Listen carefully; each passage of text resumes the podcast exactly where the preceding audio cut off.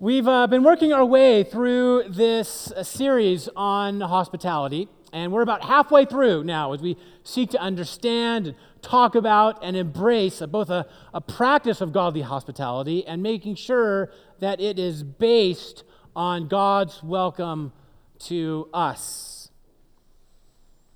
And we're at this spot right now where people are starting to wonder are, are they doing it right? Can they do this? Will they do this? How can they do this? And one of the things that I think I said in this service, but didn't say in some of the others, is try to understand what it is we're talking about when we talk about hospitality. It really is just this right here it is ordinary people, people like you and me, doing ordinary things, but doing them with gospel intention. Doing the things even that we would normally do, but trying to find a way where we invite the reality and hope of the gospel right into the middle of it. That we would find a way to recalibrate our lives, even our, our social lives and friendships, to see what it is that God will bring. When Amy and I were in Berkeley, we had some uh, family friends of ours who every Friday night would brown several pounds of taco meat and just say, Come. Are you a coworker? You should uh, come have tacos with us. Uh, are you one of our daughter's friends? You should come. Are you a neighbor? You should come. Did you cut my hair yesterday? You should come and have tacos at my house. Stay as long as you want, leave when you have to. So sometimes people would just drive by, grab a free taco, say, hey, thanks for the meal, and they'd be out. Sometimes people would come and they would linger and they'd tell stories and, and they would laugh, and it was all part of them just doing a very ordinary thing, just browning some taco meat, doing it with gospel intention, seeking to express the welcome of God. There's a couple in this church in their neighborhood on Wednesdays they pull out a card table on their front driveway and they just have declared it happy hour. Four to six, just come. Hang out, play a little bit, talk, we'll tell stories. We'll, um, you know, we have uh, some beverages and some snacks for us. Let's just kind of come and be together. Let's see who and what will come of this time together. Just ordinary people doing ordinary things with gospel intention.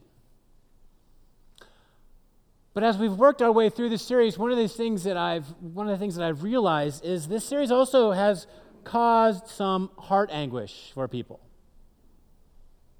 People are pretty sure, well, I, I'm not doing this right. And now they walk around with an additional burden and a sense of guilt and a sense of, of worry about this invitation to live with hospitality purposefully in their lives. I've heard from more than one person. They're not sure, how am I possibly supposed to do this? I, I don't quite have the right house, or this isn't the right season, or I, I live in a place where I can't have anyone over to my house, but only kind of in public spaces. And ironically, this call to hospitality has caused great guilt in some people. Ironically, often the people who are already amongst our most hospitable. They want to do it more. They want to do it better, but they're pretty sure they don't measure up. See, that's the danger of encouraging us and inviting us to, to take on a new set of practices. Pretty soon, we focus on the practices. Pretty soon, we end up seeking to simply just live a life where we check the box on doing the things that our, our church and our pastor have said to do. We have dinners for eight, and then we prepare meals for others, and then somehow I'm going to have to like find a way to invite people to come into my house. Phase one, phase two, phase three. So today, midway through this series, I just want to stop for a minute. We'll probably talk a little bit about the practices again of hospitality, but the thing I most want us to do today is to focus on our King. Let's cast our eyes where it actually belongs. If we find ourselves casting our eyes on a checklist of things and people to invite, then once again we'll find ourselves confused and lost. So let's just let's just start once again with our eyes on King Jesus. Let's just look to him. So, why don't we pray and we're going to spend some time talking about the hospitality of God and what we might learn from this little parable in Luke chapter 14. Let's pray. Gracious God, there are two kinds of people in the world those who are in this sanctuary and those who are not. And we thank you that you have gathered this people together, that we might sing your praises, that we might learn something from you, we might be encouraged by one another's company. And Lord, together we pray for those who cannot be in this space today. We pray, Lord, that whether they're in Kenya or Vietnam or Russia or right across the street, that your spirit would rest on them that in a way that would be surprising to them, you would whisper, The feast is ready. Would you come? Lord, we are gathered here together and we pray that you would speak to us clearly, that you would sharpen our hearts and our minds and our imaginations for who you are and what you have declared that is true of us. Bless our time in Christ's name. And all God's people said, Amen.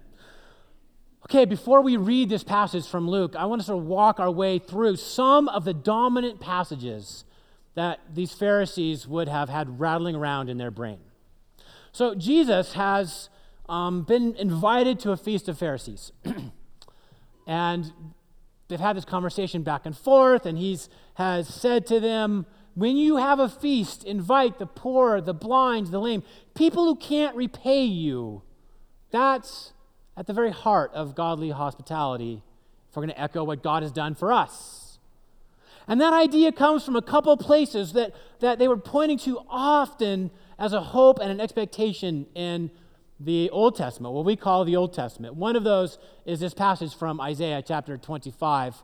The Lord says, On this mountain, the Lord Almighty will prepare a feast of rich food for all peoples, a banquet of aged wine the best of meats, the finest of wines. And on this mountain, he will destroy the shroud that enfolds all peoples, the sheet that covers all nations. He will swallow up death forever. The sovereign Lord will wipe away the tears from all faces. He will remove his people's disgrace from all the earth. The Lord has spoken. God has taken an assessment of what we most need, and what we most need is to be with Him, to know and discover His nourishment. And the Bible over and over and over again says when we get to that day, when we get to the day that's on the other side, what we're going to discover, one of the best ways to understand it is that is a, a grand and magnificent feast where people of every tribe, tongue, language, color, culture, they will all be in one place as guests of the king. And in the passage, it echoes very close to what we're about to read. This, just a couple hundred years before this Isaiah passage, is this passage from Proverbs chapter 9. Wisdom has built her house. She has set up its seven pillars. She has prepared her meat and mixed her wine. She has also set her table. She has sent out her servants, and she calls from the highest point of the city. Let all who are simple come to my house. To those who have no sense, she says, Come, eat my food, drink the wine that I have mixed. Leave your simple ways, and you will live. Walk in the way of insight. There are two kinds of people in the world those who know they're simple and those who do not. Come and be fed and nourished. Over and over and over again, the very first thing I want us to know about the Lord as we set our gaze back upon Him and not simply on the things that we do is this God sets a table. What he does over and over and over again. Psalm 23, this, this thing that we say and pray at almost every memorial, oftentimes under our breath and other times of trial and trouble. You prepare a table for me right in front of my enemies. Right in the place of trouble and heartache and hurt and uh, destruction and chaos, the Lord says, I will nourish you. The Lord sets a table. In the Song of Songs, there's this, there's this little line that says that the Lord has brought me to his banqueting table. He's, he's brought me to this place. And you know what? His banner over me is love. If you want to know what it is that the Lord thinks of you as he brings you, his banner over me, his banner over you is love. The Lord sets a table, which is, frankly, one of the reasons why we're asking one another to, to set a table, because hospitality in and of itself reveals the character and purpose and welcome of God. It's a way that we can retell the story of God's gracious welcome to us. One of the things that I've heard uh, a couple times as we've talked about this series of hospitality actions in our church over these last several months is okay, I'm going to invite a bunch of my friends You've told me to do it, I'm going to do it. Like, what tract should I read them? Like, they're there, like, the four spiritual laws, right? Hospitality itself reveals the character of God. I certainly do hope that your own deep and abiding love of God is so powerful so overwhelming, so sort of bubbling up within you that, that your own faith will come up in conversation. But I am not going to hand you a tract. Do you know why? God sets the table, not me. This sheer act of hospitality is intentional hospitality is one of the ways that you can reflect God's welcome out in the world. God sets a table.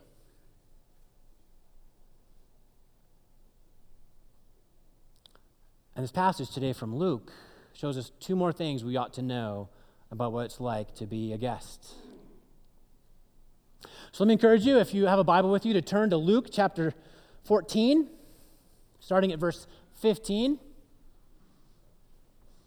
Remember what I said. They have been at this table, they've been at this feast already. Jesus has already said to them, When you have a feast, remember to include those who can't repay you and then he goes on and he tells this story, not unlike, as it turns out, the Proverbs story. When one of those at the table heard, heard, heard this, he said to Jesus, Blessed is the one who will eat at the feast in the kingdom of God. East, so, north, west, south, blessed are they, whoever is going to be gathered. And Jesus replied, A certain man was preparing a great banquet and invited many guests. At the time of the banquet, he sent his servant to those who had been invited Come, for everything is now ready. But they all alike began to make excuses. The first said, I have just bought a field, and I must go and see it. Please excuse me. Another said, I have just bought five yoke of oxen and I'm on my way to try them out. Please, excuse me. Still another said, I just got married, so I can't come. The servant came back and reported this to his master, and then the owner of the house became angry and ordered his servant, Go out quickly into the streets and alleys of the town and bring in the poor, the crippled, the blind, and the lame. Sir, the servant said, what you ordered has been done, but there is still room. Then the master told his servant, Go out to the roads and country lanes and compel them to come in so that my house will be full. I tell you, not one of those who were invited will get a taste of my banquet. What do we learn about the Lord? What can we say it's true about our King as we look into this parable? A grand banquet has been planned. It is literally the greatest invite these people have ever seen. What is the invite that you would never say no to? What is the thing? Don't have to worry about travel, don't expenses, whatever it is. This person called, no matter what, you are going to be there. You're going to say yes to this. That's what this meal was like. Everybody knows it's coming. There have been wagons and purchases in the market that have been going on for probably weeks. The smells that are wafting out into, uh, into the city are, are so powerful and pungent and beautiful. It's like, I can't wait to eat this food. Those who first heard this parable would have known that what they are describing was one of the greatest feasts that a community could ever know. They would have been talking on the street about it. Have you been invited? Yeah, I have. Have you? Yeah. What are you going to wear? Well, I bought something new. It's going to be great. People have been getting ready. The day's been on the calendar for a long time. And finally, the servant goes out and says, It's time. You've said yes. It's time. Let's go. Come on, let's go.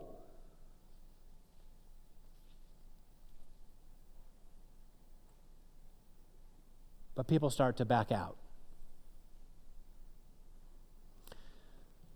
Have you ever done, like, planned a really special dinner? Got everything ready, and someone called like an hour and a half before the dinner to say, I'm sorry, I, I can't make it. My, my toenails aren't dry. Has anyone said, you know, I'm really sorry, I, I can't make it, but I'm still waiting for my jeans to come out of the dryer? That's a little bit what this moment is, is like in this parable. Those who would have heard this parable for the first time, they would have heard the, the deep insult with each of these excuses. They have rejected the host. There is an, a very intentional choice here to not only tell the host we're not interested, uh, not only to not come, but to, to let the host know they're not interested in what they are offering at this meal.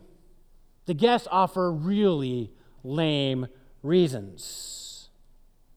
I just bought a field. It's not going anywhere. These possessions that you're so fascinated by, they'll be there tomorrow. Well, you know, actually, I, I can't. I, I've got to go try out these five oxen. Would any of you buy the most expensive car that you can personally imagine without test driving it first? The average farm in first century Jerusalem was about three to five acres, and if they were lucky, they had one oxen. The fact that this person has five oxen tells you he's, he's basically farming like the, um, the equivalent of a, of a mega farm, and there's no way he's he's behind those oxen. He has people.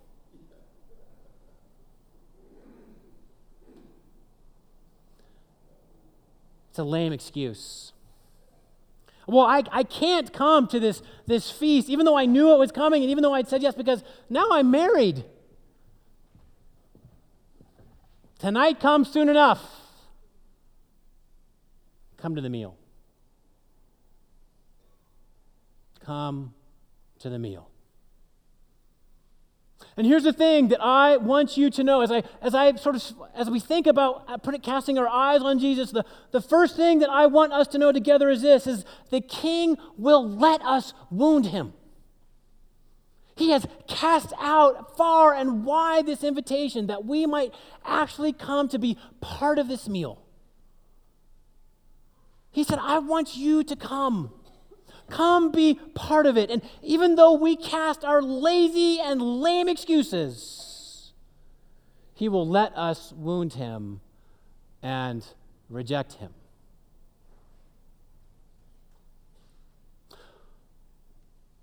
Is it possible that you have done something similar to what these excuses seem to point to? See, what Jesus seems to be saying is, is these, these people who've, who've been accepted and, and taken and sent the invite and then received it, it seems like maybe they have wrongly embedded possessions, work, and relationships into their life. They have allowed those things to take the place of the invite of God. Is that you? There are two kinds of people out there. And one of them is the kind of person that is convinced of their own self sufficiency. This religion thing is kind of an interesting thing. They come pretty regularly, but what they really, really know is going to be good is the La-Z-Boy next to the fire when it's 12 degrees. They might believe this invitation is out there, but what they're really interested in is working harder to gain the position that they want of work. It might be that the Savior has invited you to be at home with Himself but you are f- much more focused on a relationship of the flesh.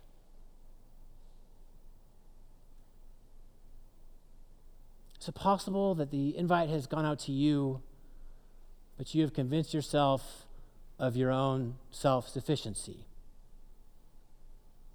That you've said no to our Lord and Savior? We hold tightly to these things possessions, our identity in the workplace, our relationships. And when we say no to God for those things, what we essentially are saying is, is we much prefer their company. They are more important to us. Friends, I want you to know they all waste away. Compared to the eternal feast and the promise that we see in Isaiah, everything you own, every moment of work, every human relationship will never provide you the hope and salvation that comes at the feast. Are you relying on the wrong thing? Have you set your heart on the wrong thing?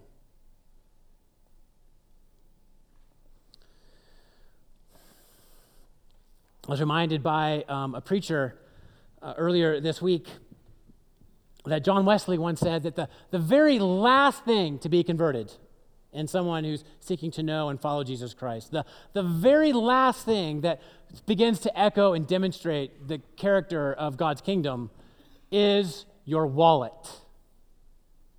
The very last thing that begins to demonstrate what it is that God wants to do with our heart and our mind and all of our possessions is your actual pocketbook. That's the thing where we find actually that turns out to be some sort of an expression of that which we really rely on. Yeah, yeah, yeah, yeah, that sounds good. And fat bank account. This preacher went on to suggest that, that maybe it's, for us, it's not so much actually money, although it might be, but usually it's, it's what money can actually then do for us that we seek to have be the thing that provides us comfort and a sense of connection and safety. How many of you have ever watched like an HGTV, like home redesign thing? Have anyone watched any of those things? Okay. Uh, during the summer, my mother in law is like 24 7 on those kinds of shows. So I get a lot of great ideas for a house I'm never going to build, but it's great. And almost every time at the end of the show, they say something like, and this house, it's going to be this great like refuge. It's going to be so safe here. You can hide out from the world and it's going to be great. And there's this like aroma therapy toilet paper roll. So good. It's all going to be safe and sort of like brought in. And what they're reflecting is the worldly idea that your home is going to provide you ultimate and final safety. What the Bible calls that is idolatry. The only thing that can be your refuge is God Himself.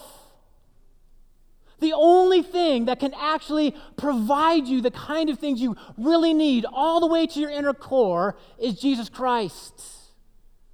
Have you been relying on the wrong stuff?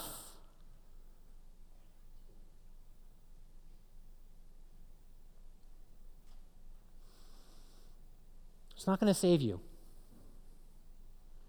Jesus will let us wound him by, by, um, by choosing these things that don't have lasting value.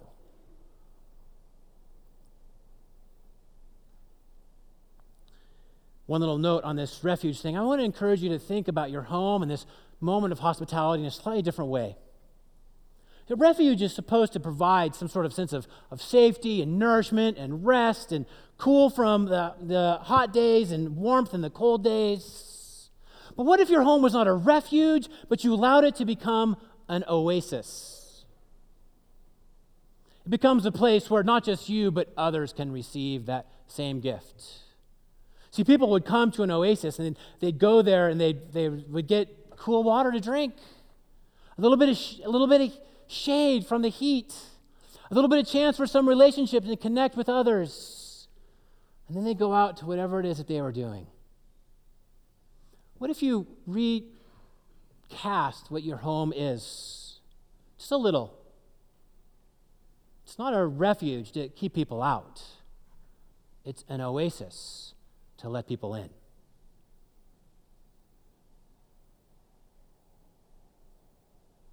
Jesus tells the beginning of this story, he says, there are going to be those who are going to decide to, to wound this host because everybody, everybody's known about this thing. They've known the day, they've accepted the invite, and at the very last minute they say, no.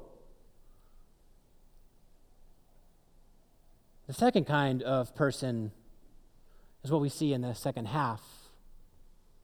See, we know that this is going to be a magnificent, huge, ginormous party because after he receives all of these rejections, he's like, okay, go find every beggar on the street, go find every lame and blind person, go find everyone who's needy and poor. You bring them into my house.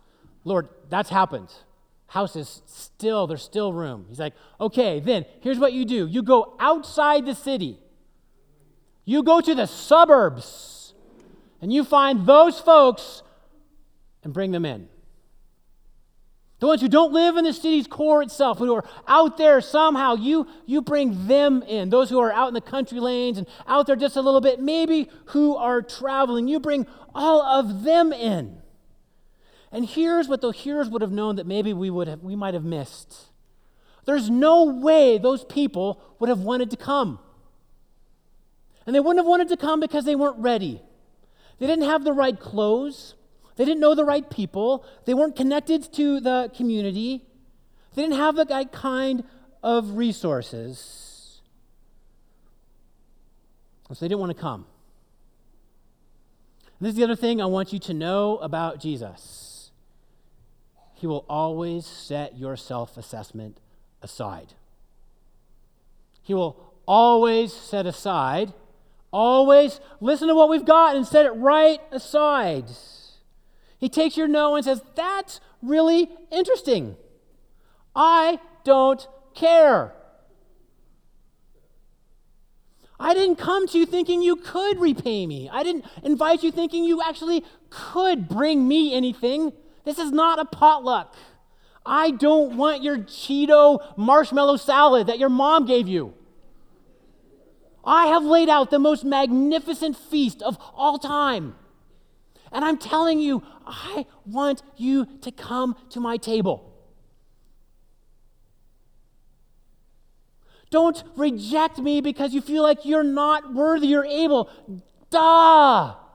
You're not. The Bible is so clear that the vision He has for our life, we will never be able to accomplish without Him. The only way we accomplish it is when we are in Christ, when our host is living with us and in us. So stop waiting to get it right before you know that you are a guest. For those of you who've been feeling guilty about not measuring up to this, this um, hospitality standard, it's okay. Jesus says, I know. Come.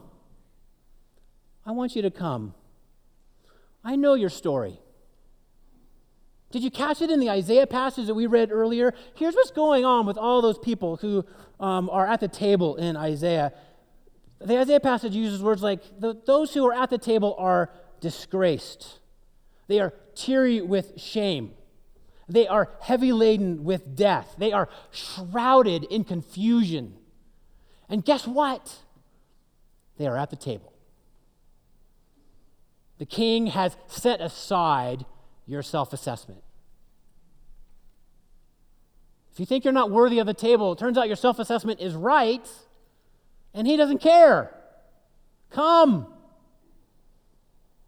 There are two kinds of people in the world those who have made a self assessment that they don't need to come because they got it all figured out. They got their own stuff, they're good. And there are those who are nervous to come because they know they don't measure up. The Lord says, Come. In this passage that we read from Proverbs, we are simpletons. Those who have been invited, they lack insight. They're not sure where they're going. They, they don't have the um, light for their path. God still calls them to himself. Come. It's not unlike when you try to invite someone to your house. Like, why don't you just come over, have a beer and some brats in the backyard? Like, oh no, no, no, I, I couldn't possibly come. We're not, we're not ready. We're like, we'll just be coming home straight from work. It's like, I know. It's okay. Just come. Well, you know, my wife, she's so, she's just exhausted. It's been a most brutal week, and I know. Just come. It turns out our back porch has a chair. Will you just let me feed you? Will you, let, will you let me let you see something of God's welcome? Well, I, I couldn't possibly. We're like, we're like, we're just like, I know. Just come. The, the table's been set. The meal's going to be ready. Set your self assessment aside. Say yes to Jesus Christ. I wonder in this room, I won't take a survey this time, which one you are. If you dig and drive deep into your heart, are you the kind of person who has really subtly, essentially said, God is interesting, but my possessions are reliable? Are you the kind of person that said is, well, religion is basically kind of good for sort of its, its value education for my kids, but the most important thing is my kids? Are you the kind of person that has said, you know, I do this because I meet interesting people and sometimes I make work contacts, but the most important thing is the fact that I am a successful person? Have you rejected the invitation of Jesus Christ? Have you wounded him by not coming to his table? He will let you.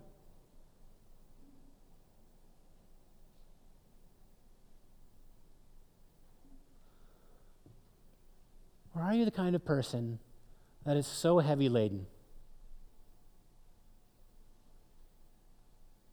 have such a great sense of your own degraded worth? Are you the kind of person that um, replays that conversation over and over and over again that you had um, even this morning in the atrium, and you replay how worthless you really were in trying to help that person out.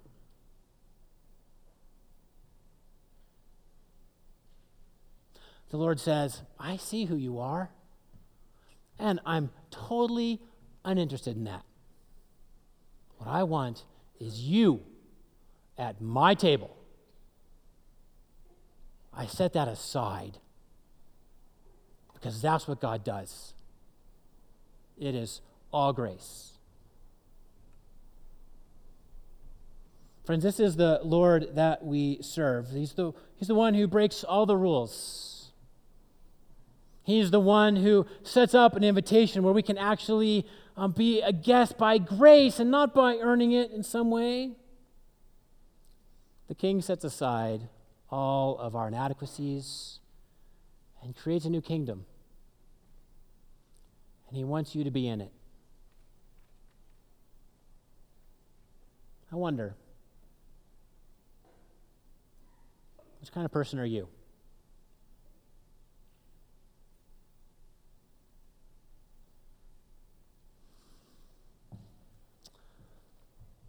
Lord, we come before you ready to be led by you. Would you work in our heart that when we hear the invitation, we would come? That we would not give lame excuses of how great we've already got it or lame excuses for how we should never measure up. Let us receive the gift of your hospitality with joy. In Christ's name, amen.